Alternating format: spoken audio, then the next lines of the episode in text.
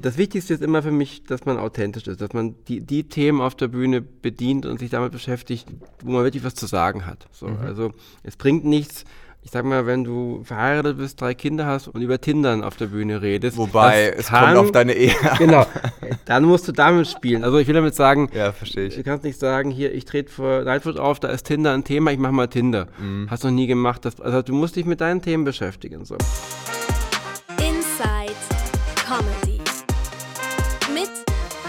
Stäblein. Ja, herzlich willkommen, liebe Hörer, zum Mai-Spaß Podcast heute. Wie immer habe ich einen Gast, mit dem ich hinter die Kulissen der lustigen Entertainment-Industrie schaue. Heute hier bei mir ist der erfolgreiche TV-Produzent Thorsten Sievert. Hallo Thorsten. Hallo Simon, ich freue mich sehr da zu sein.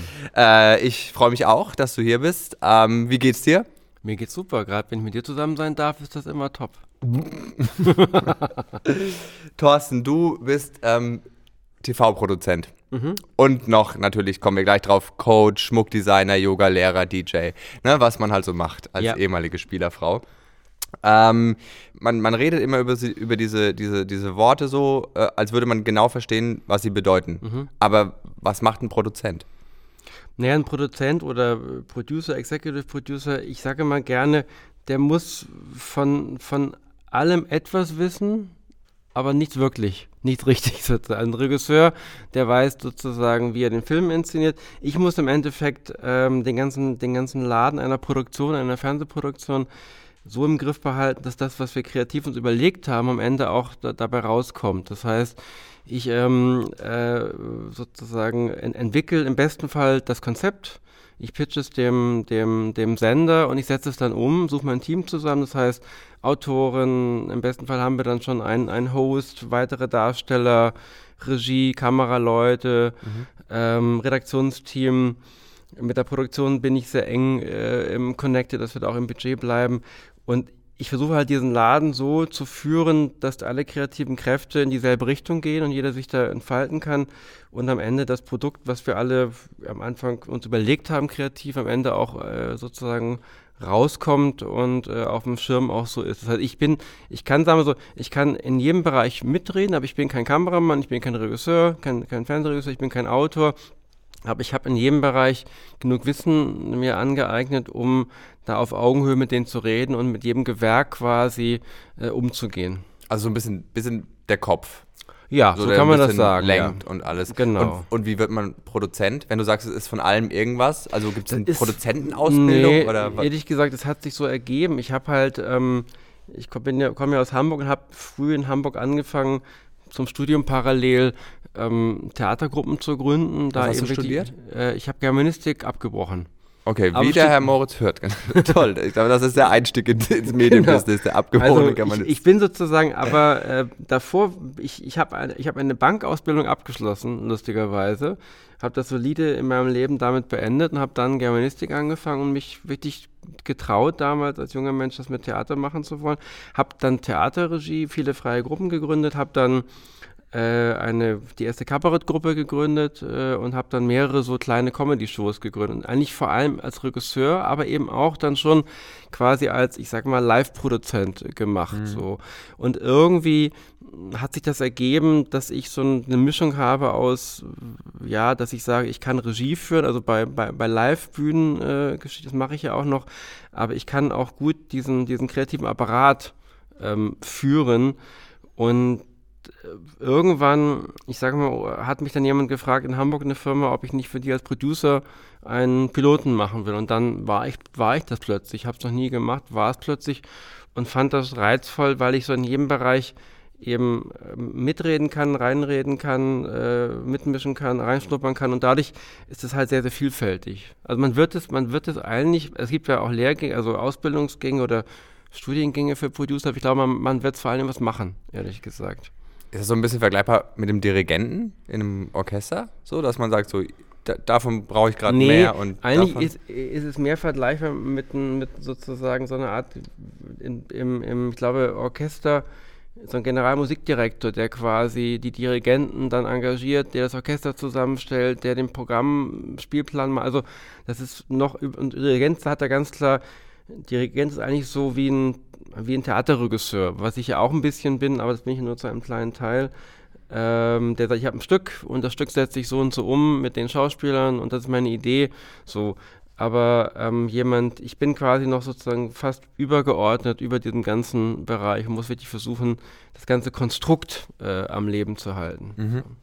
Du hast ja so die, äh, äh, ja, du warst einer der Pioniere, was deutsche Fernsehcomedy angeht, oder? Also sprich, äh, äh, jetzt mal abgesehen von, von noch viel älteren Sketchgeschichten, aber so, was viele kennen wie die Wochenshow und alles also, das. Sagen wir so, ich, ich, ich, bin, ich bin ja quasi, ich bin so ein bisschen nach der Samstag-Nachtzeit, so, Samstag war ja in den 90ern mhm. so.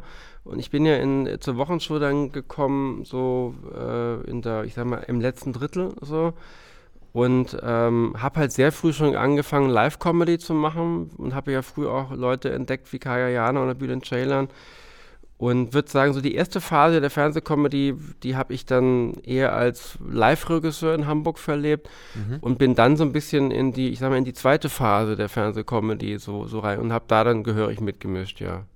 Was, was sind so Projekte, an die du dich sehr gerne erinnerst? Also ja, viele. Also die Wochenshow natürlich, es war eine extrem spannende Erfahrung, weil es mein erstes großes Projekt war. Aber auch äh, Quatsch Comedy Club habe ich eine Staffel gemacht. Ähm, genau daneben die letzten Jahre hat wahnsinnig Spaß gemacht, mit diesen ganzen äh, Comedians und Kollegen da zu arbeiten. Mit Kaya eine wochenaktuelle Show haben wir gemacht für RTL geht's noch. Kajas Woche.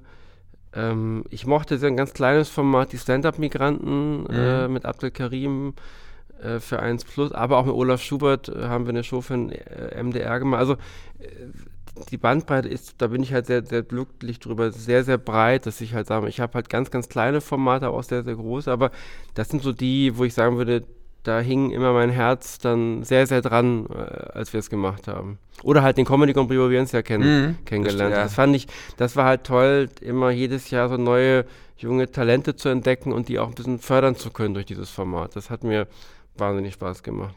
Und als du gerade gesagt hast, du hast zum Beispiel oder Kaya Jana Bühlen entdeckt, mitentdeckt, wie kann man sich das vorstellen? Wie wird jemand entdeckt und was passiert dann? Naja, sagen wir so, also ich habe halt ähm, in Hamburg, das ist halt, dass man, da war, da war schon ein bisschen, da fing schon ein bisschen an, dass ich von dem, ich sag mal, Bühnenregisseur, der ich so im freien Bereich war, mich entwickelt habe in Richtung Organisator von künstlerischen äh, Veranstaltungen.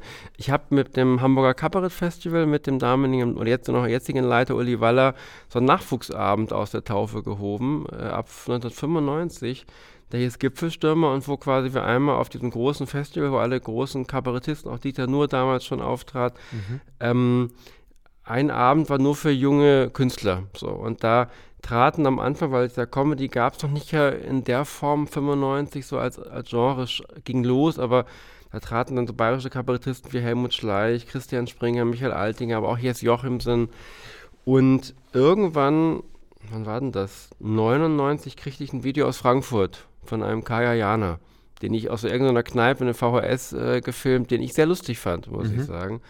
Und haben wir eingeladen und dann sozusagen war das so der erste Auftritt außerhalb von Frankfurt und dann ist darüber halt halt schon mal passiert, dass jemand ihn wahrgenommen hat. Dann hat ihn Thomas Hermanns vom Quatsch Comedy Club und die Fittiche genommen und so weiter. So habe ich ein bisschen geholfen, dass Kaya auch ein bisschen ihn beraten in seiner ersten Phase so den, dann hat er den Köln Comedy Cup, gab es damals noch gewonnen. Also das waren so die ersten Schritte für ihn außerhalb von Frankfurt. Bei Bühlen war es ein Jahr später ähnlich. Johann König war sogar auch in demselben Jahr wie Kaya da. Und ich habe immer geguckt, ich Leute dann vernetze mit anderen Leuten, die, die, ich, die ich kenne, wie Quatsch Comedy Club. Und Bühlen zum Beispiel tauchte 2000 auf bei diesem Abend. Und den habe ich dann mit einem Management, der, mit dem man jetzt sehr, sehr lange dann danach zusammen war, also vermittelt. Also ich habe quasi dann nicht deren Karriere danach äh, betreut, aber immer sozusagen versucht, meine Kontakte, die ich damals schon hatte, einfach zu nutzen, um die, die ich gut fand, irgendwie ein Netzwerk äh, zur Verfügung zu stellen. Mhm. Äh, findest du, es hat sich ja sehr viel verändert mhm. in den mhm. letzten 25 Jahren, mhm. ne? also Stichwort Internet und Social Media Präsenz. Glaubst du, dass es heutzutage für einen Comedian für einen Newcomer-Comedian schwerer oder leichter ist, nachhaltig erfolgreich zu sein? Also ich glaube, dass, ähm, also sagen wir so, wenn man sagt, jemand möchte Humor machen, Comedy machen, ist es grundsätzlich äh, leichter ist das falsche Wort. Es gibt mehr Möglichkeiten. Mhm. So. Also wenn du jetzt nicht auf nur auf Live festgelegt bist, sagst, ich kann auch auf YouTube lustige äh, Sketche machen. Also dadurch hast du mehr Möglichkeiten und kannst vielleicht deine Talente noch besser finden und sagen, ich bin vielleicht kein Stand-up, aber ich kann so wie jetzt, wenn die, ob, ob, ob Fresh Torge ein Begriff ist, so, so ein, so, der ja ganz schräge Figuren macht, die auf der Bühne nie wirklich jemand gewollt hätte, so, aber der konnte die einfach da machen und so eine Form von Comedy etablieren, die eigentlich selten stattfindet. Völlig bekloppte, schlecht angezogene, schlecht verkleidete Figuren, so was ich sehr, sehr liebe. Ich finde es so. auch ich finde so. super witzig. Großartig. So, also, ähm, und ähm, also das, heißt, das heißt, du hast, wenn du dann, wenn du Humor machen willst, eigentlich mehr Bandbreite zu gucken, wo gehöre ich hin. Es ist trotzdem, es ist, glaube ich, wahnsinnig schwer geworden, wahrgenommen zu werden. Mhm. Weil YouTube gibt es wahnsinnig viele, es gibt wahnsinnig viele Podcasts, es gibt alles sehr, sehr viel so. Und Comedy ist eben auch ein, also das war anders, als ich das, als ich anfing, ein Massenmedium geworden, also wo viele Leute, junge Leute Lust haben, das, das zu machen, weil sie halt amerikanische Comedians sehen und sehen, das ist auch ein Geschäft so. Und ähm, der, jetzt komme ich mal zum Stand-up sozusagen. Ich finde, ich glaube, dass als Stand-up-Comedian heute erstmal überhaupt entdeckt zu werden, viel, viel schwieriger ist und, äh, und auch eine Chance zu haben, nachhaltig Erfolg zu haben. Weil als ich ähm, anfing mit Fernsehen, da gab es Sendungen wie die Wochenshow, die on air kamen, 96, wo der einzig bekannte Name Ingolf Lück war, der Rest waren unbekannte Comedian, Schauspieler etc. Mhm. Und du kriegst heute kein Format mehr, wo ein Vierer-Ensemble mit unbekannten Leuten nee. auf, auf, dem Schirm kommt. So. Das heißt, die Chance, dass du als junger, talentierter Mensch eine Chance bekommst, die früher Samstagnacht Leute bekommen haben, Wochenshow, selbst die dreisten drei mit Mega Bös, Ralf Schmitz, äh, Markus Majowski kannte kein Mensch. Majowski war der bekannteste aus so einer Telekom-Werbung von Anfang 2000. Ich glaube halt, dass, dass heute ein Comedian sehr viel mehr Probleme hat, wahrgenommen zu werden, weil das Medium Fernsehen ausfällt. Mhm. Außer die dritten Programme oder die öffentlich-rechtlichen, die machen da, finde ich, einen ganz guten Job. Und bei YouTube ist es halt sehr, sehr schwer wahrgenommen zu werden. Also deswegen glaube ich halt, es, es war damals schon schwer, weil es weniger Möglichkeiten gab, aber wenn du mal on air warst, hattest du eine große Chance, dadurch nachhaltigen Erfolg zu haben. Heute ist durch die Masse, ich glaube, dass du mehr Möglichkeiten hast am Ende des Tages, deine, dein Talent zu, zu, zu finden und auch da zu pushen, aber es ist als Stand-Up-Comedian ein sehr, sehr mühsamer, langer Weg und ob er von Erfolg gekrönt ist, ja, das ist... Ähm, ich habe die Chance ist bei 1%, behaupte ich. Ich, ich glaube, ich, hab, ich weiß nicht, ob Woody Allen das gesagt hat, aber ich glaube, es war Woody Allen, der gesagt hat, wir leben in einer Zeit, ähm, in der für jeden fünf Minuten Fame reserviert sind. Mhm. Na? Ne? Also eben durch mhm. das Internet. Und das ist ja schon was, was in den letzten Jahren häufiger passiert ist, diese, diese Sternschnuppen. Genau. Na? Ne? Also schnell da mhm. und dann schnell verglüht klar, irgendwie. Klar. Weil ähm, meiner Meinung nach das Internet auch sehr, sehr hart ist und vor allem sind die Leute ein bisschen gierig geworden. Also du hast dann ein gutes Video und mhm. dann feiern die dich kurz und dann sind die aber sofort so, mhm. komm, mehr.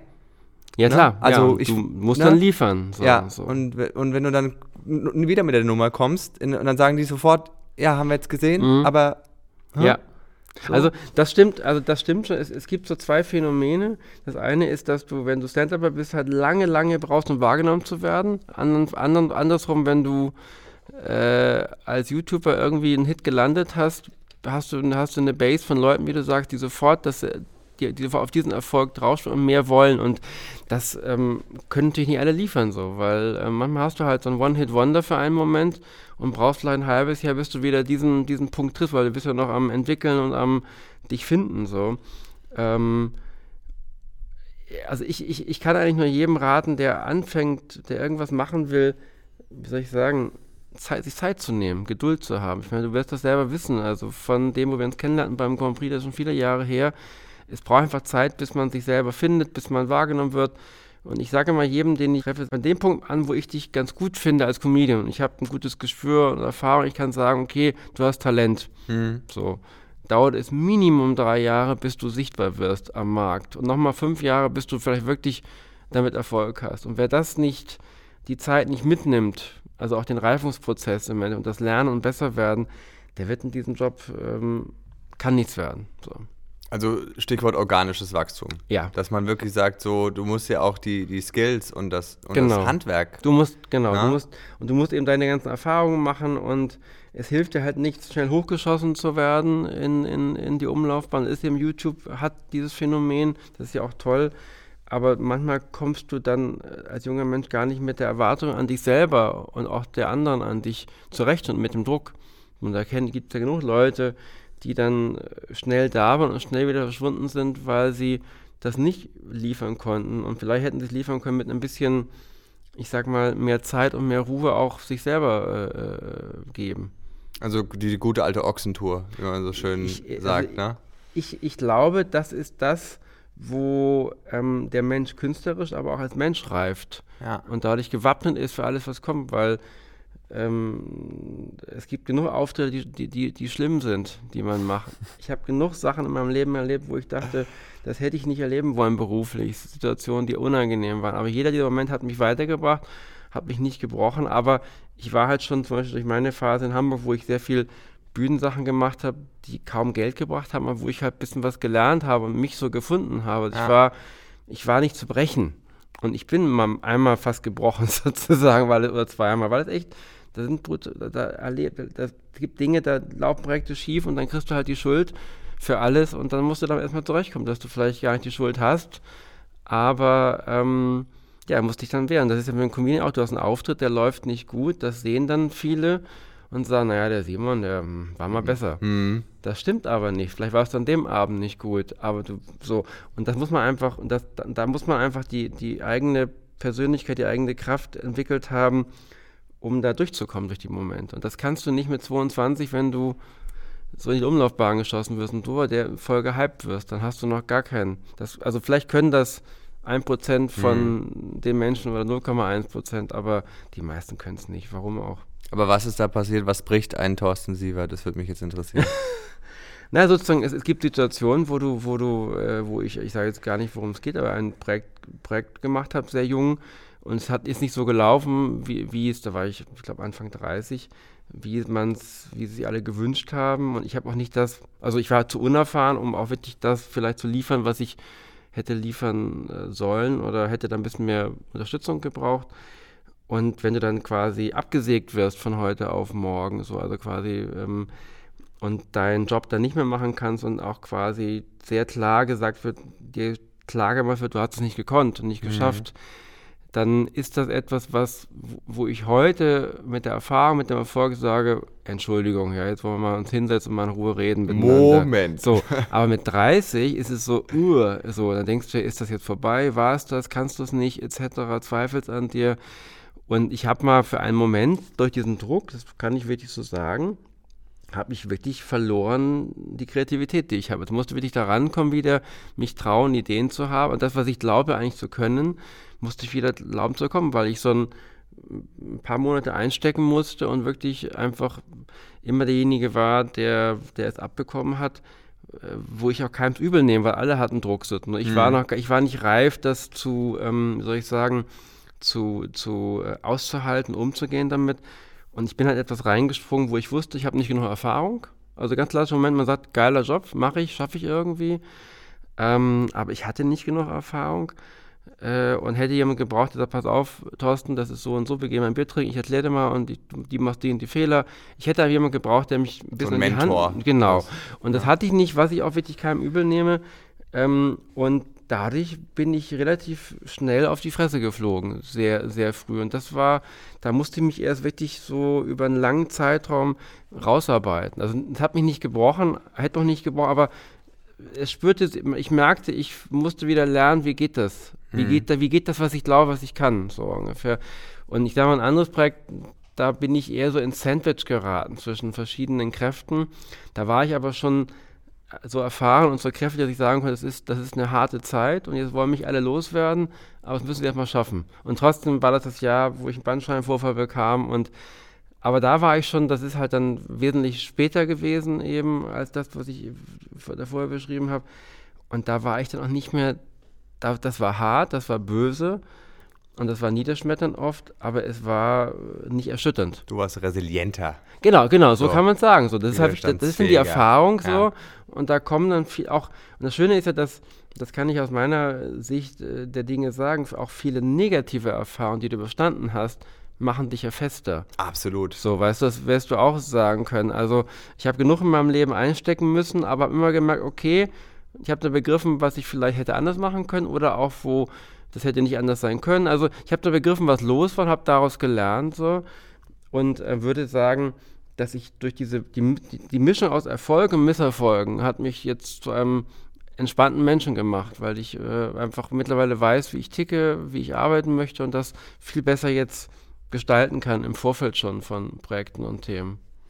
Äh, ich finde es erstaunlich und ich weiß nicht, ob du das auch manchmal so empfindest, dass ähm, talentierte Leute viel häufiger an sich zweifeln als Untalentierte, dass das so ein Phänomen ist, mhm. dass irgendwie Leute, die es eigentlich nicht drauf haben, denken so, ich bin der Allergeilste und auch nach einem schlechten Auftritt runterkommen und sagen, ja, ja, ja. Und Leute, die echt Talent haben, wo du echt merkst, boah, du bist richtig gut, aber die so mit sich hadern irgendwie? Also ist das eine Beobachtung, die du auch gemacht hast? Ja, ich glaube, dass, dass, dass Talentierte oder wo du merkst, die, die haben irgendwie was, sind oft auch sensibel und spüren natürlich viele verschiedene Strömungen so und und und man, also sagen wir so, man neigt halt dazu, immer ähm, selbst zu sagen, ich war's, so, so mhm. und ähm, und ähm, und manche Leute, die haben ja, ja, die halt vielleicht weniger Talent haben, mehr durch Kraft daran gehen, sehen dann auch gar nicht, spüren dann vielleicht auch gar nicht. Also du musst ja quasi ein, ein Reflexionstalent haben, mhm. um zu verstehen, Absolut. das Publikum war nicht scheiße. Ja. Also du kannst, du kannst immer sagen, Auftritt lief nicht gut als Stand-Upper, Publikum war scheiße. Ja. Das ist die einfachste Methode, das machen viele. So, das sind, und, und die anderen sagen, ah, ich, ich und so. Dann, und ich glaube, dass die Talentierten sind deswegen talentiert, weil sie genau diese Fragen sich stellen und in sich hineingramen, überlegen und die, die es dann quasi richtig gut werden, sind die, die daraus Schlüsse ziehen und lernen. Und, und ich sag mal, es gibt Leute, die sehr talentiert sind, die dann einfach zu sensibel für den Job auch sind, ja. vielleicht. So, ja. die dann an diesen, also so einen Druck dann bekommen, dass sie irgendwann nicht mehr auftreten können. Da gibt es ja auch ein paar Leute. Andere, das sind die, wo ich sage, die haben wirklich das Talent, die, die, die lernen aus diesen Momenten und, und spüren dann, was sie anders machen müssen, intuitiv. Und die, die, ich sag mal so, eben sich nie wirklich entwickeln werden, sind die, die sagen, ja, die war ja auch ein blöder Abend.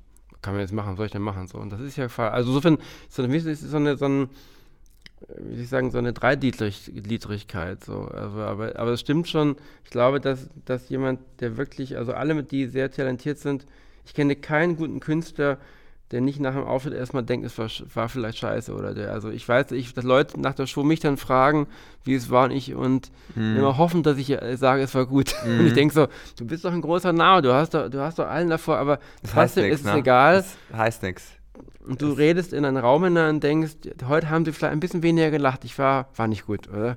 Also so, es ist, ja. Und man vergisst ja auch selber, dass man auch einfach eine Gemütslage hat. Mhm. Also, und wenn du selber saugut drauf bist, nimmst du ja auch alles besser wahr, wie wenn du zum Beispiel einen schlechten Tag hast. Ne? Genau. Also, bist ja, du bist ja auch ein Mensch. So, genau. Du stehst da mit einer Stimmung. Du stehst da mit einer Tagesform, ja. jeden Abend.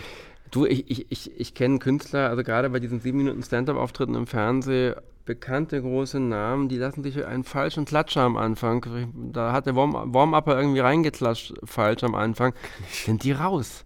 Da sind die raus für und kommen auch nie mehr richtig rein, machen einen guten Auftritt, aber sagen danach, das war alles scheiße. Das war nicht gut. Und das stimmt natürlich nicht in der, in der Draufschau, die ich dann habe von außen. Soll ich sagen, es war ein guter Auftritt? Ne. Und das ist klar, das ist halt, weil die wollen halt das Optimum. Die wollen das Beste abliefern, was sie können. Und wenn das durch irgendetwas irritiert ist, dann sind sie aus dem, aus dem Flow raus. Mhm. So.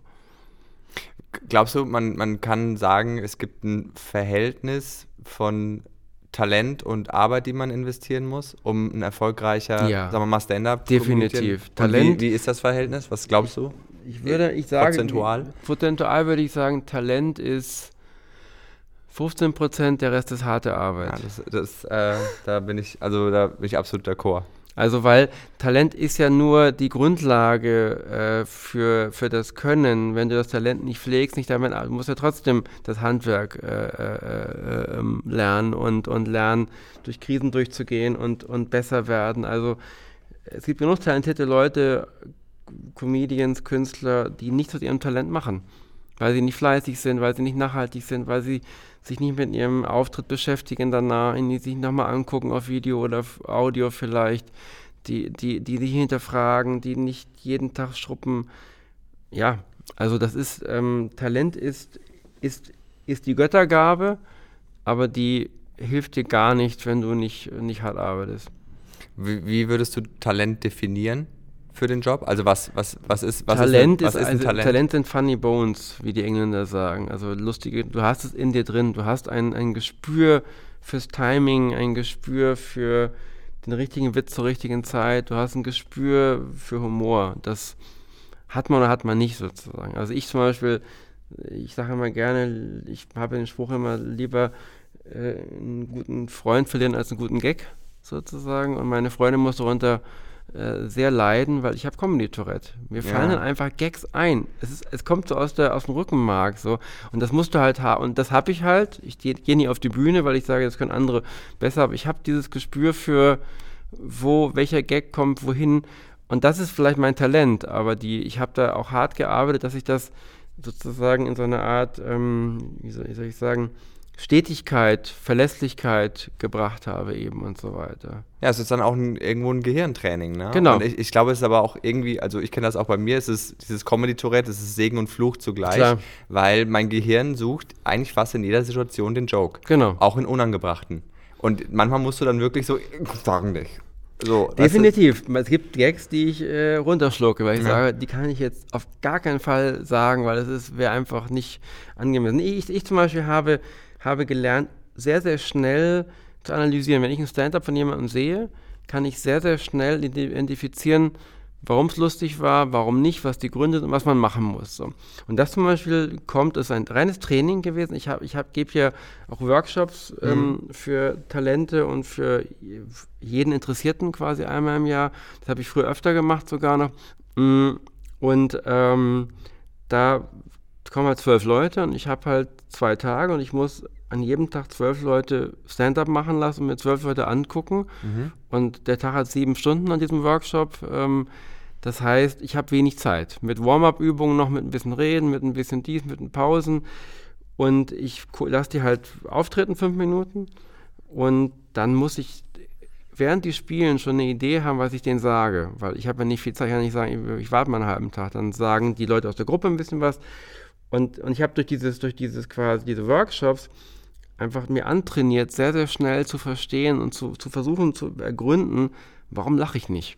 Hm. So, und, und zu verstehen, warum ich nicht lache und, und, und die kleinsten Nuancen zu finden, so ungefähr. Und das ist wichtig, das ist ein Training gewesen. Ich habe das wirklich durch diese Workshops immer mehr gelernt, dass ich das jetzt, das kann ich jetzt anwenden auf, wenn ich, wenn ich, wenn ich Speaker trainiere, eben wie sie besser präsentieren oder wenn ich Manager trainiere, wie sie Storytelling einsammeln, die eine Rede vor mir halten, die sie probiert haben, dann kann ich verstehen, warum, was in dem Menschen los ist sogar, dass dahin geht das, warum der jetzt einen Stock im Arsch hat.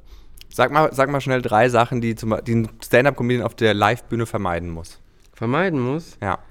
Äh, das, das eine ist, na gut, simpel ist zu schnell sein, mhm. zu schnell und zu laut sein. Das sind so Sachen, die, da kann keiner lachen, weil es ist, ähm, Du musst, also das habe ich auch schon, also das, das ist das, das Erste. Das Zweite ist, ähm, er muss, na vermeiden, ich würde eher sagen, er muss, also was muss er können? Er muss andocken bei den Leuten, er muss einen Bezug herstellen zu denen, er muss irgendwie mit denen, er muss, er muss eine Beziehung auf, aufbauen. Das ist das, ähm, das ist, also das sozusagen, also er, er, darf quasi nicht einfach los, losbrettern, er muss ein Gespür bekommen dafür, wer sitzt da und, äh, und muss sie angucken muss die quasi an, ansprechen im Endeffekt. So. Ähm, und ich glaube, er sollte äh, in den meisten Fällen zu harte Gags vermeiden oder er ist bereit, einfach am Anfang erstmal ähm, damit umzugehen, dass es dann vielleicht nicht funktioniert. So. Zu harte Gags, also Leute sind aber schnell irritiert. So. Ich würde sie am Anfang immer erstmal reinnehmen in meine Welt, so und dann, also soll ich sagen, erst, erst Vorspiel. Anlocken und dann irritieren. So. Das Vorspiel. Genau, also ja, du musst sie quasi, du musst sie, du musst, du musst die locken. Du musst in deine Welt äh, äh, reinlocken. Das ist der Trick im Endeffekt. Die müssen deine Welt mögen, deine Welt verstehen. Dann sind sie bereit, mit dir alles zu gehen. Dann machen sie auch jeden, jeden Gag mit und jeden, jeden Weg mit. Also du musst andocken. Und technisch eben heißt es, ähm, auch wenn du aufgeregt bist, nimm dir Zeit, atme und mach lieber langsamer also ich sage mal so, wenn du denkst, es ist zu langsam, ist es meistens richtig. Ja. So, das ist so meine, meine Erfahrung. Man so. überträgt ja seine Energie auf genau. die Leute. Und wenn du gestresst bist, sind die auch gestresst. Genau. Ne? So. Also es ist das heißt, ganz das, easy. Das, das erste ist quasi, sei entspannt, sei der, sei der Chef Mhm. äh, im Ring und lock sie in deine Welt und äh, fang nicht mit Sachen an, wo sie am Anfang irritiert sind. Sei es, sie verstehen deine Welt nicht, sie verstehen nicht, worüber du redest, sei es, die Gags sind zu hart, nimm sie mit und lock sie in eine Welt. Wenn sie in der Welt sind, kannst du mit ihnen machen, was du willst. Das stimmt, leider, das stimmt wirklich. Also was mir zum Beispiel wirklich geholfen hat, war zu lernen, zu differenzieren zwischen mir als Person Mhm. und meinen Ideen, die ich auf der Bühne bringe. Ja. Weil die Idee bin nicht ich. Die Idee entstammt vielleicht mir so, aber wenn die Leute meine Idee ablehnen, des Jokes oder der Geschichte, lehnen sie nicht automatisch Nein. ab. Und das ist ganz wichtig. Also das, Definitiv. das war für mich so ein, so ein wirklich so ein, so ein Punkt, Genau. wo ich gemerkt habe, so, wenn die da die Idee, dann schalt dann die nächste. So, weil das bist Genau. nicht du, der abgelehnt wird, sondern das, was du gerade denkst. Und das ist was anderes. Du bist ja immer, also das ist ja, das, das vergessen Leute, auf der Bühne bist du immer eine Figur.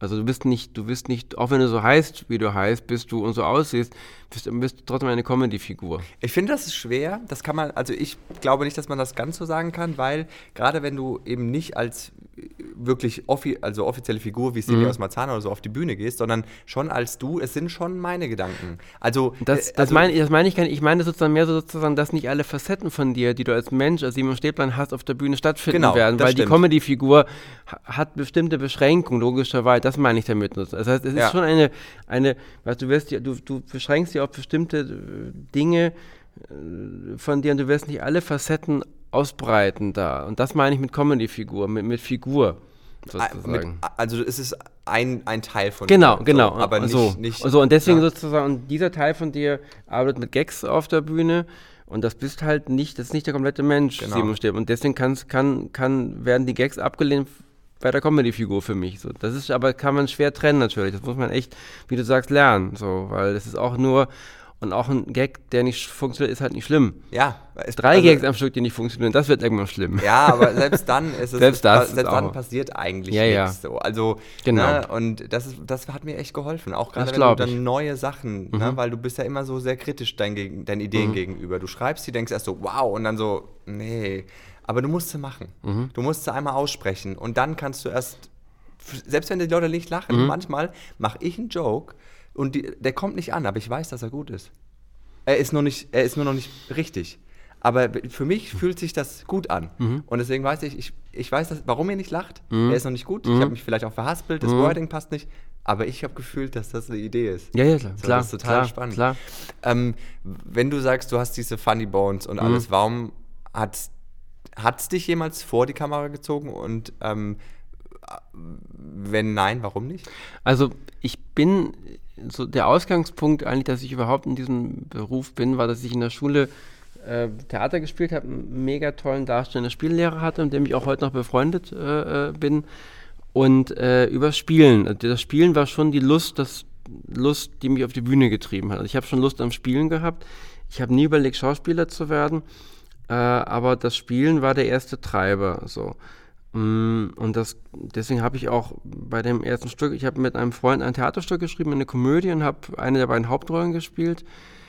Und ich fand aber, dass ich immer den Regieblick hatte, den Regisseurblick beim Spielen. Ich habe mich nie so da komplett reingeben können, immer geguckt, so, klappt das alles, machen die alles, obwohl ich gar nicht der Regisseur war, aber immer mein Blick noch ein anderer so. Und ich habe halt auch dann gemerkt, mit der Kabarettgruppe, mit der wir auf Tour waren, also Hamburg, Hamburger Umland, Norddeutschland, mich haben diese Auftritte genervt. Okay. Ich wollte wieder schon wieder andere Themen machen. Ich war schon wieder so, okay, das Programm steht jetzt, jetzt, jetzt muss ich da jeden Abend hin. Ach. Und ähm, nee, ich, ich merke halt, das ist nichts, was mich, mich reizt, dann eher, das Ding läuft jetzt. Aha. Und das finde ich toll, dass der Künstler oder was immer wir da gemacht haben, das machen kann und die Fernsehshow.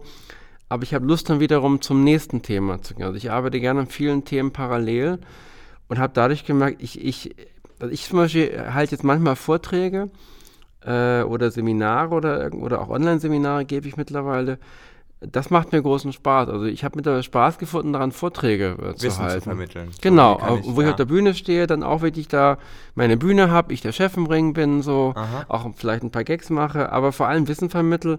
Da habe ich großen Spaß am Reden. Aber ich habe gemerkt, das ist, das war für mich nicht das Richtige, weil ich glaube, ich hätte nie so gut werden können auf der Bühne, wie ich hi- hinter den Kulissen sein kann. So, und ich bin besser darin und habe einen großen Spaß darin, anderen Leuten zu helfen, das Beste aus sich herauszuholen mit bei gemeinsamen Projekten. Manchmal ist es gut, oder? Zu, also wirklich zu wissen, was man kann und dabei auch zu bleiben und sich darin zu perfektionieren. Definitiv. Na? Weil was ich zum Beispiel auch oft gesehen habe, ich sehe ja doch viel äh, als Nightwatch-Moderator, wenn dann so YouTube-Stars sagen, ich mache jetzt Comedy, ich mache jetzt Stand-up und das teilweise so in die Hose geht, weil, weil es was ganz anderes ist, wenn du, wenn du, ohne, wenn du aufnimmst in einem Raum ohne Publikum Klar. schneiden kannst. Klar. Das, diese Live-Reaktion, das, ist, das kann so eine Ohrfeige Klar. sein. Und wenn du dann noch diese Arroganz mitbringst, so nach dem Motto, ich bin schon wer, das hasst das Publikum. Da sind die sofort so, okay, dann jetzt bitte, aber auch gut. Das Nee, so also ich spannend. glaube, du musst also wirklich, das war so meine Erfahrung, war äh, die, die, die klare Entscheidung und Begrenzung auch zu sagen. Also ich habe mich damit entschieden, ich will nicht auf der Bühne mehr stehen. Ich habe das habe ich 95, als ich die Kabarettgruppe aufgelöst habe, habe ich mich entschieden für die für die Regieseite und dann noch entschieden, ich gehe wirklich jetzt frontal auf Comedy. Ich hätte auch Bock gehabt auf Theater, aber ich merkte Humor, das ist das macht mir Spaß. Da habe ich schnell, da kriege ich schnell Erfolge, scheinbar läuft da, scheinbar funktioniert da was. Und das heißt, diese Beschränkung erstmal war mega, weil dadurch habe ich meinen Weg machen können. Und jetzt später, jetzt die letzten Jahre, konnte ich wieder anfangen, Theater zu machen. Also konnte viele Dinge mir wiederholen, die ich früher erstmal habe liegen gelassen, weil ich, weil ich würde, es ist einfach, ich konnte nicht alles parallel machen. Und ich wusste, im Bereich Humor war ich wirklich gut. Das habe ich gespürt so. Und ähm, ich finde, die Beschränkung ist super. Oder wenn man halt sagt, man möchte, wie ein YouTuber möchte auf die Bühne, dann ist das eben auch harte Arbeit. Es ist nicht so, ich mach's mal eben. Stand-up ist was ganz anderes als YouTube-Video machen. Komplett anders. Komplett anders. Das, das können manche von denen, manche werden es auch nie können.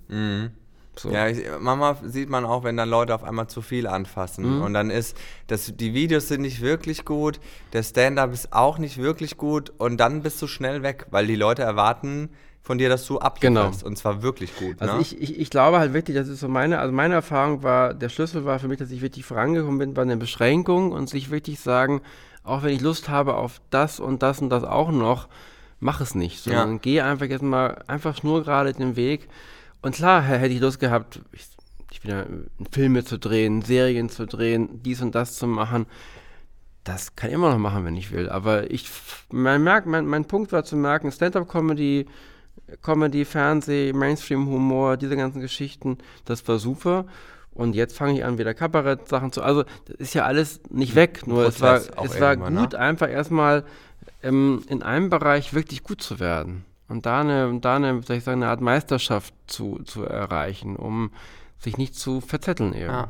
Was würdest du denn jemandem, der sagt, äh, angenommen jemand hört den Podcast, egal ob 20 oder 60, Mhm. was würdest du jemandem sagen, der sagt, ich möchte jetzt auch mit Stand-up, ich möchte das jetzt machen? Was ist so dein, dein, dein Tipp? Hast du einen goldenen Tipp? Also es, es, ich, ich, ich habe so ein paar Comedy-Regeln, die ich Leuten immer vermittle. Mm, Das sind so fünf. Äh, ich, das, das Wichtigste ist für mich immer, dass Moment, man, ich muss mitschreiben. Achso. äh, ja, stimmt. Ich wollte eigentlich dir nochmal sagen, dass, äh, genau. Simon, ich habe mir deine Sachen angeschaut und ich habe noch fünf Tipps für dich. Genau, darum bin ich ja heute da, um dir zu helfen, Simon. Nein, ähm, das Wichtigste ist immer für mich, dass man authentisch ist, dass man die, die Themen auf der Bühne bedient und sich damit beschäftigt, äh, wo man wirklich was zu sagen hat. So, Also es bringt nichts, ich sag mal, wenn du verheiratet bist, drei Kinder hast und, und über das und über Tindern auf der Bühne redest. Wobei, es kann, kommt auf deine Ehe. Genau. Dann musst du damit spielen. Dann, dann ist das Thema meine Ehe. Ist, ist, also ich will damit sagen, ja, verstehe ich. Äh, du kannst nicht sagen, hier, ich trete vor Nightwood auf, da ist Tinder ein Thema, ich mache mal Tinder. Mhm. Hast noch nie gemacht. Das, also du musst dich mit deinen Themen beschäftigen. So. Dann äh, zitiere ich immer gerne einen, einen Satz von John Forhouse, das ist ein Sitcom-Autor, der hat ein sehr schönes Buch geschrieben. Einen sehr schönen Namen. Genau, mhm. das, das heißt The Comic Toolbox und er sagt, Comedy is Truth and Pain, also Comedy ist Wahrheit und Schmerz. Und ich glaube da sehr dran, dass man eben sich mit in der Comedy mit eben Wahrhaftigkeit beschäftigen muss. Also mit das ist die Authentizität, aber auch gleichzeitig, was sind Themen, die einen wirklich bewegen, beschäftigen, wo ist ein Schmerz? Ich mhm. habe keine Comedy erlebt, wo nicht irgendein Schmerz drin ist. Ähm, die Torte ins Gesicht, die Bananenschale, auf der man ausrutscht aus der Stummfilmzeit, ist nicht schön für, dem, für den, dem es passiert. Mhm. So. Und so ist für mich, also Comedy ist immer eine Aneinanderreihung von Katastrophengeschichten. Äh, so. Ähm, dann muss man einfach äh, ganz klar gutes Timing, also nimm dir Zeit, wenn du ein Setup für eine Pointe machst, die Vorbereitung für den Gag, dann mach eine Pause danach mach den Gag und mach noch eine Pause, lass die Leute lachen. Also nimm dir, wenn du Gags machst, dann nimm dir Zeit dafür und, und hechel nicht durch, weil du ihnen nicht vertraust. Also vertrau dann auch deinen Themen, vertrau mhm. ähm, deinen, deinen Gags so. Und dann ist immer die Konstruktion wichtig, versuch eine gute Fallhöhe zu kriegen, versuch Themen zusammenzubringen, Dinge zusammenzubringen, die, die nicht zusammengehören. Also es gibt, also das heißt, du suchst einfach Situationen, gibt einen schönen Stand-up von Atze Schröder, wo er als Ruhrpott-Proll in ein Drei-Sterne-Restaurant essen geht. So. Und da weißt du schon, die Situation und Figur. Genau, so. Das heißt, finde Sachen, wo, wo, wo, wo eine Spannung ist, wo ein Konflikt ist, so, und wo du darüber die Komik dann erzählen kannst. Und nutze, nutze das Mittel der Übertreibung, um einfach Dinge ein bisschen größer zu machen. Weil Comedy lebt von Übertreibung, aber so, dass sie weiterhin authentisch bleibt. Das ist der mhm. erste Punkt. Also übertreibe nur so weit, dass die Leute mitkommen und sagen, das könnte ich, passiert sein. Genau, genau. Ich könnte, und ich sage eben, die Übertreibung ist wie eine Lupe, die du auf etwas draufpackst. Sie macht dein Gefühl und das, was passiert ist, nur, nur größer und sichtbarer für mhm. alle. Wenn du diese fünf Mittel zum mal einsetzt, äh, äh, hast du so, so ein Grundhandwerkszeug, mit dem du erstmal sagen kannst, damit kann ich arbeiten. Und dann musst du dir einfach Zeit nehmen und dann ist das Ding arbeiten, ausprobieren, wegschmeißen, ausprobieren, wieder ausprobieren, besser werden, auftreten, auftreten, auftreten. Und dann Geduld haben. Kill your babies. Und Kill Your, Kill Your Darlings raus, also Dinge, ich finde es lustig, der Rest nicht, dann raus damit. Ja, ich kenne also kenn das wirklich so, wenn ich zum Beispiel so Geschichten erzähle von meiner Schwester und ihrem Kind oder so, die den Wahrheitskern haben, aber natürlich übertreibe ich sie. Und sie kommt dann manchmal zu mir, wenn sie die dann sieht. Das war aber gar nicht so. Ich so, natürlich war es nicht so. Die Welt ist nicht so lustig, wie ich sie erzähle, aber. Genau. also, it. das Schöne ist sozusagen, dass jeder quasi erlebt ja Sachen im Leben, die lustig sind, wo man, das meine ich mit dem Schmerz, man sagt ja oft, jetzt kann ich drüber lachen. Ja. Das meine ich mit dem Schmerz. Es gibt ja. so, eine, so eine Distanz ja irgendwann dazu. Und diese Geschichten haben ja Potenzial für Stand-up. Aber wenn du sie so nimmst, wie sie waren, sind sie was für ein Gespräch unter Freunden beim, beim Abendessen vielleicht. Aber genau. für die Bühne brauchen sie eine größere, wie soll ich sagen, Bearbeitung, weil sie müssen größer werden. So. Und ich glaube, also ich weiß von Shikaya war mit seiner, seiner Freundin mal im Skiurlaub und hat daraus eine Nummer gebaut. Die ist komplett übertrieben an einigen Stellen und auch nicht realistisch. Aber das Gefühl, was er hatte, die Unfähigkeit, Skifahren zu können, spürst du überall. Und das, und das ist der Schlüssel im Endeffekt. Es ist, es ist authentisch im Gefühl. Und deswegen ist äh, also einfach die Geschichten, die man erlebt hat, so bearbeiten, dass man denkt, es hätte so passieren können. Ob so war, ist doch völlig egal. Also erstmal würde ich jedem sagen, egal wie alt er ist, machen. Mhm. So. Ich würde einem 60-Jährigen sagen, die große Karriere wird es nicht mehr geben, aber wenn du Spaß hast, mach es so. Das kann ich auch einem 20-Jährigen nicht garantieren. Ich, äh, mein goldener Tipp ist immer bei sich zu bleiben. Also nur das zu machen auf der Bühne, woran man glaubt und was zu einem passt. Mhm. Und nicht zu überlegen, was ist denn am Markt interessant, was ist denn, was funktioniert dann vielleicht in Anführungsstrichen. Nein, äh, der Schlüssel ist authentisch zu sein. Nur die, die auf der Bühne sind und erfolgreich sind, sind authentisch. Ich habe das Gefühl, das, was die auf der Bühne machen, passt zu denen. Und ähm, das leben die so. Und, und jeder, der sagt, ich mache jetzt, keine Ahnung, Themen oder, oder eine Art von Humor, weil ich glaube, der ist jetzt en vogue, wird scheitern. Das heißt, mach, mach dein Ding, egal wie alt du bist, mach deine Geschichten, guck dir vieles an, aber mach dein eigenes äh, Ding und nimm dir Zeit. Das sind eigentlich so die beiden goldenen Regeln. Ich glaube, das ist so ein Erfolgsrezept von, von Felix Lobrecht, mhm. diese, diese hundertprozentige Authentizität. Total, total. Ne? Also, dass man ihm komplett alles, was er erzählt, ja, glaubt. Definitiv. So, äh, der hat auch lange Poetry, der hat an seinen Texten gefeilt ohne Ende, der hat ein Riesentalent. Ja. Plus diese, diese, diese einfach haarscharfe Authentizität. Mhm. Und da sieht man, dass das eigentlich auch gefragt ist. Total. Ja? Also Felix ist ja klassischerweise jemand, der erstmal wo man denkt, boah, der Humor ist ein bisschen vielleicht ein bisschen härter, der ist ein, der ist ein bisschen kratzbürstig aus dem Umgang so teilweise, aber er ist halt authentisch und er macht das, woran er glaubt und das macht er auf seine Art fantastisch so. Und ich glaube auch, dass, dass es am Ende des Tages äh, kann niemand sagen, wie soll ich sagen, was als nächstes großen Erfolg hat. Es weiß kein Mensch. Irgendjemand dockt an bei irgendeiner Art von Mensch. Ich meine, bei Felix hat ein ganz anderes Publikum als, keine Ahnung, Luke oder Chris, vermute ich ja. sozusagen. Das sind andere Leute und genauso gehen Leute zu, zu Chris, gehen Leute, Luke, gehen Leute, die halt, keine Ahnung, maximal 35, 40 sind, so vielleicht, also das heißt, es gibt einfach immer, irgendwo dockt jemand an, so, ja. so und das, und ähm, also ich hatte mal einen schönen Fall, nur mal so als Beispiel, wo jemand äh, aus Hamburg, ein Comedian, vor vielen Jahren sagte, ja, ich komme nicht voran, ich werde immer so, ich bin nicht sichtbar. Wenn man so, wenn man Mixshow bin ich, falle ich nicht auf. Ja. ich dachte, mh, ja, okay, das verstehe ich, weil ich wusste, der ist nicht so auffallend als Typ, auch mit seinen Inhalten. Soll ich mir einen großen Hut kaufen? Ich so, nein, der große Hut ist nicht. Der lustige Hut. Genau. Der, der genau. Was ist deine, was, was ist dein Innerstes, was du erzählen willst? Und ich, und ich glaube, du musst die Hosen runterlassen auf der Bühne. Wenn du das nicht bereit bist, wirst du immer, die richtig Guten beschäftigen sich mit dem Schmerz in ihrem Leben. Mit dem, was sie beschäftigt, was raus muss im Endeffekt. So. Und das sind die Themen, die, die, die auf der Bühne dann wirklich Spaß machen. Naja, aber wenn man sich äh, große, erfolgreiche deutsche Namen anguckt, auch aus der Vergangenheit, ich finde, da war relativ wenig authentischer Seelenstriptease und sehr viel, was finden die Leute lustig. Also in meiner Wahrnehmung.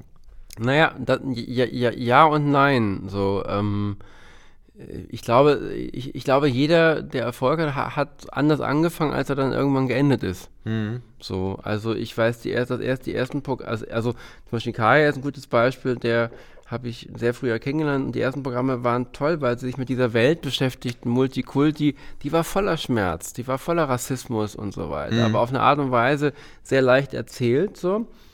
Und irgendwann, logischerweise, im Laufe der Jahre kommt auch ein Kaya zu einer Art von Routine. Dann mhm. weiß er, die Inder funktionieren, Katzen, lustige Gags so. Und ähm, dann ist es halt, das, ist, das betrifft viele Leute, wird es halt so standardisiert und wird so austauschbar so und verliert so das Ding. Ich glaube, dass jeder, jeder beginnt, das ist meine Erfahrung mit etwas sehr Persönlichen und sehr eigenen. Wenn es großer Erfolg wird, ist die Gefahr, dass man abschleift und auch aus Zeitmangel schnell, schnell so ein Programm schreibt, das ähm, mal schnell im, im September schreiben für die Premiere im Oktober so ungefähr, was nie gut ist. Also die Kaya ist ein gutes Beispiel. Kaya hat ein Programm jetzt, jetzt rausgebracht, letztes Jahr glaube ich, oder vorletztes Jahr, das heißt Aufregen äh, für Anfänger. Ist sehr, sehr komisch, weil er sich halt mit sich beschäftigt und an seiner kurzen Zündschnur im Leben. Mhm. So, und immer mit diesen Themen beschäftigt, er einfach kaum Geduld hat und so weiter. Und ähm, das ist unfassbar menschlich äh, dadurch und sehr lustig und auch viel erfolgreicher als das davor, weil die Leute spüren halt, glaube ich, den Menschen auf der Bühne. Ich glaube, am Ende des Tages, glaube ich, äh, ich glaube nicht daran, dass jemand ein Programm gemacht hat auf dem Reißbrett, ich will jetzt Erfolg haben, macht das, was, was ankommt. Es wird sich dahin entwickeln, weil irgendwann ist ja auch ein Apparat dahinter, der bedient werden will, es müssen Hallen gefüllt werden, etc. Und dann beginnt so eine Maschine. Aber am Ende des Tages ist der Schlüssel für jemanden, der anfängt, sich mit sich zu beschäftigen und an seinen, und seinen Themen. Also da glaube ich ganz stark dran. Ich schreibe ja gerade das zweite mhm. und ich glaube, dass mein zweites Programm authentischer wird als mein erstes. Mhm. Im ersten war auch schon mhm. Teile meiner mhm. Geschichte und Teile meines Inneren, aber ähm, da war ich noch nicht, gerade am Anfang noch nicht stark genug mhm. äh, persönlich äh, auch ruhige Momente auszuhalten, ne? ja. in denen es dann vielleicht mal schmerzhaft wird, bevor die Pointe wirkt. Und ich glaube, das ist auch eine gewisse Art von, kannst du das schon? Kannst du, kannst du wirklich ernste Themen bedienen äh, und stehst da trotzdem wie eine Eins? Mhm. Und, und knickst nicht ein, weil das Thema dich ja vielleicht wirklich mal verletzt hat mhm. oder immer noch tut. Mhm. Na, deswegen glaube ich zum Beispiel, dass mein zweites Programm du, echter wird das, als mein erstes. Das wäre toll sozusagen, weil, weil im Endeffekt äh, ist das eine Entwicklung, die, die ich total verstehe dass du mutiger wirst und dich mehr traust, weil du sagst, ich kann jetzt Comedy, ich weiß, ich kann, jetzt kann ich ja auch vielleicht ein paar Sachen, ein paar Sachen mehr auch mal äh, probieren. Und du hast ein paar Fans. Genau. Also du hast Leute, die wegen dir kommen, genau, die dich so. mögen. Und ich glaube ja, dass die, dass die, die wollen natürlich den Simon Stäbler, den sie gesehen haben, also wollen da andocken, aber sind auch, ich glaube, dass jede Weiterentwicklung hilft, Fans zu binden und neue zu gewinnen. Ja. So bin ich fest überzeugt davon. Ich glaube, Künstler, also es gibt da Künstler, die sehr, sehr viel Erfolg hatten, ich müsste gar keine Namen jetzt nennen, und die keinen großen Erfolg mehr haben, obwohl sie es eigentlich könnten, weil sie es nicht weiterentwickelt haben, weil sie irgendwann den Status quo versucht haben zu halten inhaltlich, was auch gelungen ist, aber es ist dann irgendwann uninteressanter, weil es halt immer Jahr für Jahr dasselbe ist und dann ist es durchschaub, durchschaubar und dann gibt es keinen Reiz mehr hinzugehen. Und man, also jeder Mensch weiß ja, dass man sich entwickelt. Genau. Und wenn du dann jemanden auf der Bühne siehst, der sich nicht entwickelt, dann ist man sogar meiner Meinung nach irritiert. Definitiv. Wo du dich fragst, ich habe mich jetzt in den letzten drei Jahren, ich habe Ansichten geändert, ich habe Ding, mache Dinge anders, warum du nicht? Also Warum bist ja. du stehen geblieben? So, das Publikum ja? ist sicherlich so, da bin ich sicherlich kritischer und du auch, weil wir, weil wir vom, vom Fach kommen. Ja. Die lachen über sehr viele Dinge, wo ich sage, naja, Leute, es ist jetzt, mh, hm, schon sehr alter Hut. Das ist aber okay so. Aber ich glaube, dass, ähm, dass äh, wie soll ich sagen, ich glaube, wenn du eine Meisterschaft in einem gewissen Bereich hast, dann ist es wahnsinnig schwer, diese gleiche Qualität auf dem hohen Niveau immer zu machen. Deswegen mhm. musst du dich entwickeln, um neue Facetten zu lernen und, und, und dich und, und wirklich also neue Wege einfach zu gehen. So. Und, ähm, und da ist zum Beispiel für mich, also da ist Atze Schröder schon einfach ein gutes Beispiel, der seit immer noch da ist und immer es schafft, wieder äh, neue Facetten auf die Bühne zu stellen in einem gewissen Rahmen. So. Das macht mir großen Spaß. So, so.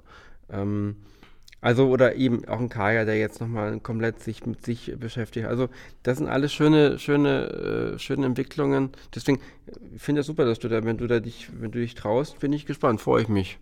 Ja, ich, ich, bin auch gespannt, aber ich freue mich auch. Wann, also, wann, wann hast du denn äh, äh, Corona macht ja alles durcheinander, wann ist Premiere? Keine Irgendeine Ahnung. Plan, irgendein Plan? Äh, also eigentlich waren die, sollten die Vorpremieren nächstes Jahr im, im Februar losgehen. Okay. Und dann so im März, April dann mhm. Premiere und so, weiß ich jetzt noch nicht. Ich äh, bin noch in einem Materialsumpf drin, mhm. aus tausend und eine Idee ähm, die irgendwie gerade reifen. Mhm. Und das Schlimme ist, dass man halt gerade so wenig spielen konnte Klar. und kann. Und dann, das braucht man schon. Klar. Ich bin kein, ich bin kein Autor-Papiertyp. Also auch, aber ich ich muss da hoch. Klar, du musst, ich muss das, das einmal sagen, ja. um es für mich zu checken und ja. auch gucken, wo geht die Reise mit dieser Nummer hin und ist es vielleicht doch nichts und mhm. so. Ne? Wie, was, was, würdest du denn sagen, seit du auf dem Markt bist, wie sich der Markt verändert hat, die Szene, so sagen wir, in den letzten 25, ja, 30 Jahren? Also als ich angefangen habe in den 90ern, war die Szene extrem kabarettistisch mhm. geprägt. Also wirklich Kabarett-Satire war das beherrschende äh, Kunstform im Humor. Und da gab es auch extrem lustige Programme. Es gab so mit äh, Horst Schroth und Matthias Belz und Achim Kunejung gab es sehr lustige Programme, die satirisch von der Aussage waren, deutsche Einheit etc., aber mit Figuren gespielt haben und wirklich schon sehr viel Humor in sich hatten. Also so. Und ähm, dann begann halt die Zeit der Fernsehcomedy, Stand-up begann. Ähm, dann war es eine Zeit lang, fand ich, sehr spannend, weil sehr viele verschiedene Formen parallel existierten. So mhm. Stand-up, Kabarett, immer der große Kampf Kabarett gegen Comedy, was ist besser? So. Ähm, aber auch Musikcomedy. Also es gab eine bunte Mischung auf der Bühne. Und die letzten Jahre, würde ich sagen, haben wir eigentlich eine Verengung, äh, hat sich so entwickelt, dass auf der Bühne nur noch Stand-up-Comedy eigentlich stattfindet, fast. Also in dem, wirklich, wenn man, wenn man nur rein Humor sich anguckt, Kabarett ist eigentlich, ja, bis auf ein paar Ausnahmen immer noch ein sehr altes Publikum und ein sehr altes Genre und eigentlich wenig frische Leute, die, die da einen neuen Blick sozusagen ähm, haben. Äh, ansonsten ist halt viel ein Mann, eine Hose, Sneaker und T-Shirt äh, oder eine Frau, so genau, auf der, so wie du gerade aus, ich ja auch, gebe ich zu. Ähm, also es ist, was ich schade finde, ein bisschen, ist, ich finde es toll, dass Stand-Up so eine, so eine Breite bekommen hat und auch so, ein, so viele Leute das machen und so viel toll finde ich, so viel, so viel Mixshows. Also in Hamburg gab es keine Mixshow früher, es gab nirgendwo Mixshows. Dass es jetzt in jeder, selbst in kleineren Städten Mixshows gibt, finde ich toll, weil dadurch Künstler halt die Chance haben, besser zu werden durch viele mhm. Auftritte. Was ich schade finde, ist, dass man fast keine andere Formen des, des Humors mehr findet. Mhm. Es gibt keine Duos mehr, weil es sich nicht lohnt, so ungefähr, nur, nur Einzelleute, keine Trios mehr, es gibt keine, kaum Musikcomedy, äh, kaum Slapstick, äh, also ich finde es ein bisschen schade, dass, dass es sich so auf das klassische Stand-up verengt. Mhm. So, nichts dagegen, ich, bin, ich liebe das ja, aber ich würde gern wieder mehr Facetten auf der Bühne. Ein bisschen mehr Wahnsinn auch. Mir jetzt machen wir so stromlinienförmig die, die Stand-up-Szene. Das ist eigentlich so eher relativ, relativ brav. So. Es gibt wenige, die so rausbrechen, wo man denkt, boah, der ist ja bekloppt sozusagen. Also mhm. ich finde es, ich finde es, ähm, es lohnt sich, sich auch von Vorbildern als junger Künstler frei zu machen und zu gucken, was will ich denn? Mhm. So, und ich finde, der Wahnsinn sollte es nicht verloren äh, äh gehen im Moment. Also ich habe zum Beispiel jetzt als Beispiel, was ich sehr gemocht habe, ich habe Fresh Torge gesehen vom halben Jahr hat er einen Probeauftritt mal gemacht in Hamburg äh, in der Fabrik, so mit, mit Figuren und so. Das war nicht perfekt, das war noch nicht super, aber es war richtig schön bekloppt. Mhm. Es war einfach, und da saßen halt Kinder im Publikum, die ja Fans sind, junge Menschen, 30-Jährige. Und es war einfach bekloppt. Es war einfach eine schöne, es, war, es gab Sketche auf der Bühne, es gab Stand-up von ihm, es gab die Figuren, die alleine waren. Und das ist so eine, so eine eigenständige Welt, die man nicht mehr findet in der Comedy. Und ich wünsche mir mehr, mehr davon. Das würde ich sagen, hat sich, es hat sich verändert, dass die, die Bandbreite, also Stand-up-Comedy hat das übernommen alles. Und das Wobei ich, also äh, ich finde, dass, dass äh, Formen auch verschwimmen. Mhm. Also dass äh, ich mag diese Trennung von Kabarett und Comedy nicht zum Beispiel. Also ich persönlich bin jemand, der, der gerne mal irgendwie äh an der Stelle im Programm den Zeigefinger hebt und man sagt, hey Leute, ernsthaft, denk mal bitte drüber nach. So, aber auf der anderen Seite irgendwas über einen Furz, der in den Ventilator fliegt, mhm. erzählen. Also ich mag diese. Nee, ich, ich bin, ne? ich, ich, will auch also, gar, ich, ich, will gar nicht für, ich, ich rede gar nicht für die Trennung sozusagen. Ich will, bin, bin viel dafür, dass wir da amerikanischer und denken, das wild, wild mischen. Aber ich meine nur. Also ich sehe deinen Punkt. Also mhm. ich, so, ich so. denke mir manchmal so, äh, ich liebe Albernheit. Genau. Absolut. Und äh, das sehe ich auch sehr, sehr selten. Äh, hängt aber, finde ich, auch manchmal damit zusammen, dass wir in Deutschland meiner Meinung nach ein, ein etwas schon ein Humorgefälle zwischen urban und, und mhm. ländlich haben. Mhm. Und wenn du äh, äh, in, in Berlin, glaube ich, findest du eher Anklang, wenn du richtig durch bist und mhm. als dann, was weiß ich, äh, äh in der Kneipe in Brandenburg, wo du dann erstmal ausgebuht wirst, weil die Leute denken, was bist du denn für ein, für ein Hampel? Und dafür brauchst du, glaube ich, teilweise noch mehr Standfestigkeit, mhm. wenn du was machst, was wirklich aus, also aus der, mhm. da brauchst du erstmal das Talent dafür und dann noch die Charaktereigenschaft, dass du aushältst, dass, dass Leute das richtig kacke mhm. finden, mhm. was du machst. Na? Ne? Ich persönlich bin mittlerweile auf dem Trichter, so auch in dieser ganzen Hate und bla und ich, und ich mag nicht, was du machst. Ich habe mir überlegt, ähm, du musst nur genug Leute finden, die dich richtig gut finden. Der Rest ist total egal. Mhm. So, wenn du, wenn, wenn ein Prozent der, der Ticket äh, oder ein Prozent der, der, der kaufkräftigen Leute in Deutschland deine Tickets kaufen würde, bist du Millionär. Klar. So, und so muss man denken. Mhm. Man muss echt versuchen, den Fokus wegzulenken von ich hasse dich, ich finde dich scheiße, wer bist du, deine Nase gefällt mir nicht hinzu, wer sagt, mhm. ich finde dich gut. Und diese stetig zu erweitern. Klar. Ist aber wahnsinnig schwer, weil natürlich, weil natürlich wir, wir neigen alle dazu. Gemocht zu werden. Genau, und wenn, wir, wenn einer von 100 sagt, du warst scheiße, denkst du so, hm, die anderen haben wahrscheinlich nicht recht, die anderen können. Also, das ist furchtbar. Das ist, ja, total, man muss, du, völlig, du hast völlig richtigen Punkt gesagt, aber das, das muss man lernen. Das ja. ist ein Lernprozess zu sagen, eben, ja, das Selbstbewusstsein zu bekommen, sondern die 99 können sich nicht geirrt haben, wenn, nur wenn einer, also Du siehst den mit den verschränkten Armen natürlich, in der dritten Reihe. Natürlich, und den guckst du nur an und spielst ja. den nur an. Ja. Wenn, wenn ich zum Beispiel Vorträge, Seminare mache, einer hockt da auch und guckt, guckt gelangweilt, denke ich so, hm, ich bin nicht gut, ich, ich bringe heute das mein Wissen nicht gut an, wahrscheinlich. Dann, und hinterher sagt er, es war toll. Ja, das, das sind, ja das, das, das, sind immer die Besten. Das, ne? bekloppt das, das, das, war das Beste, was ich je gesehen habe. Genau. Was hast du vorher gesehen? ja. ey, meine Güte. Thorsten, heute in fünf Jahren rufe ich dich an. Wo bist du und was machst du? Ich in fünf Jahren, in fünf Jahren ist die, wäre meine Vision, ich ähm, mache eine schöne Bandbreite an Fernsehformaten, die Besetzt mit Simon Stäbler natürlich. Natürlich, nur mit Simon Stäblein. Also Simon Stäblein die Serie, Simon Stäblein der Film, Simon Stäblein die Show.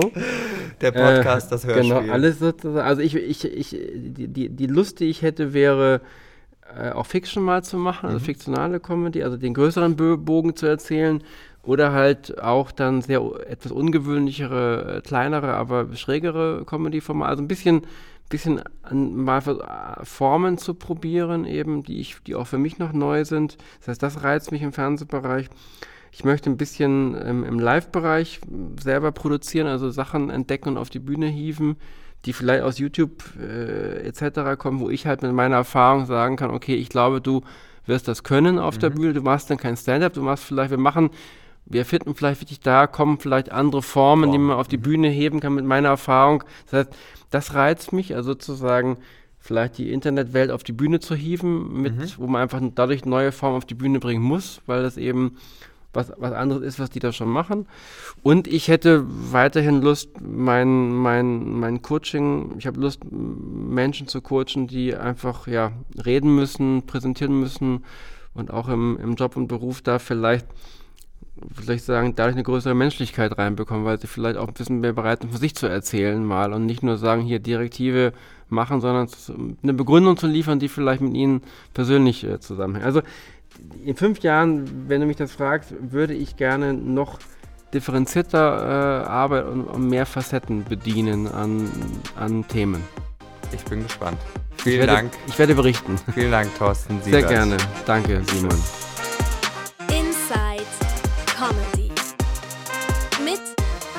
Stäblein. So, ihr Lieben, das war Inside Comedy und wenn ihr jetzt Bock habt auf ein bisschen Real Talk mit dem besten Autor, wo gibt, dann gönnt euch jetzt die nächste Folge Stäblein und Müller. Wir freuen uns auf euch.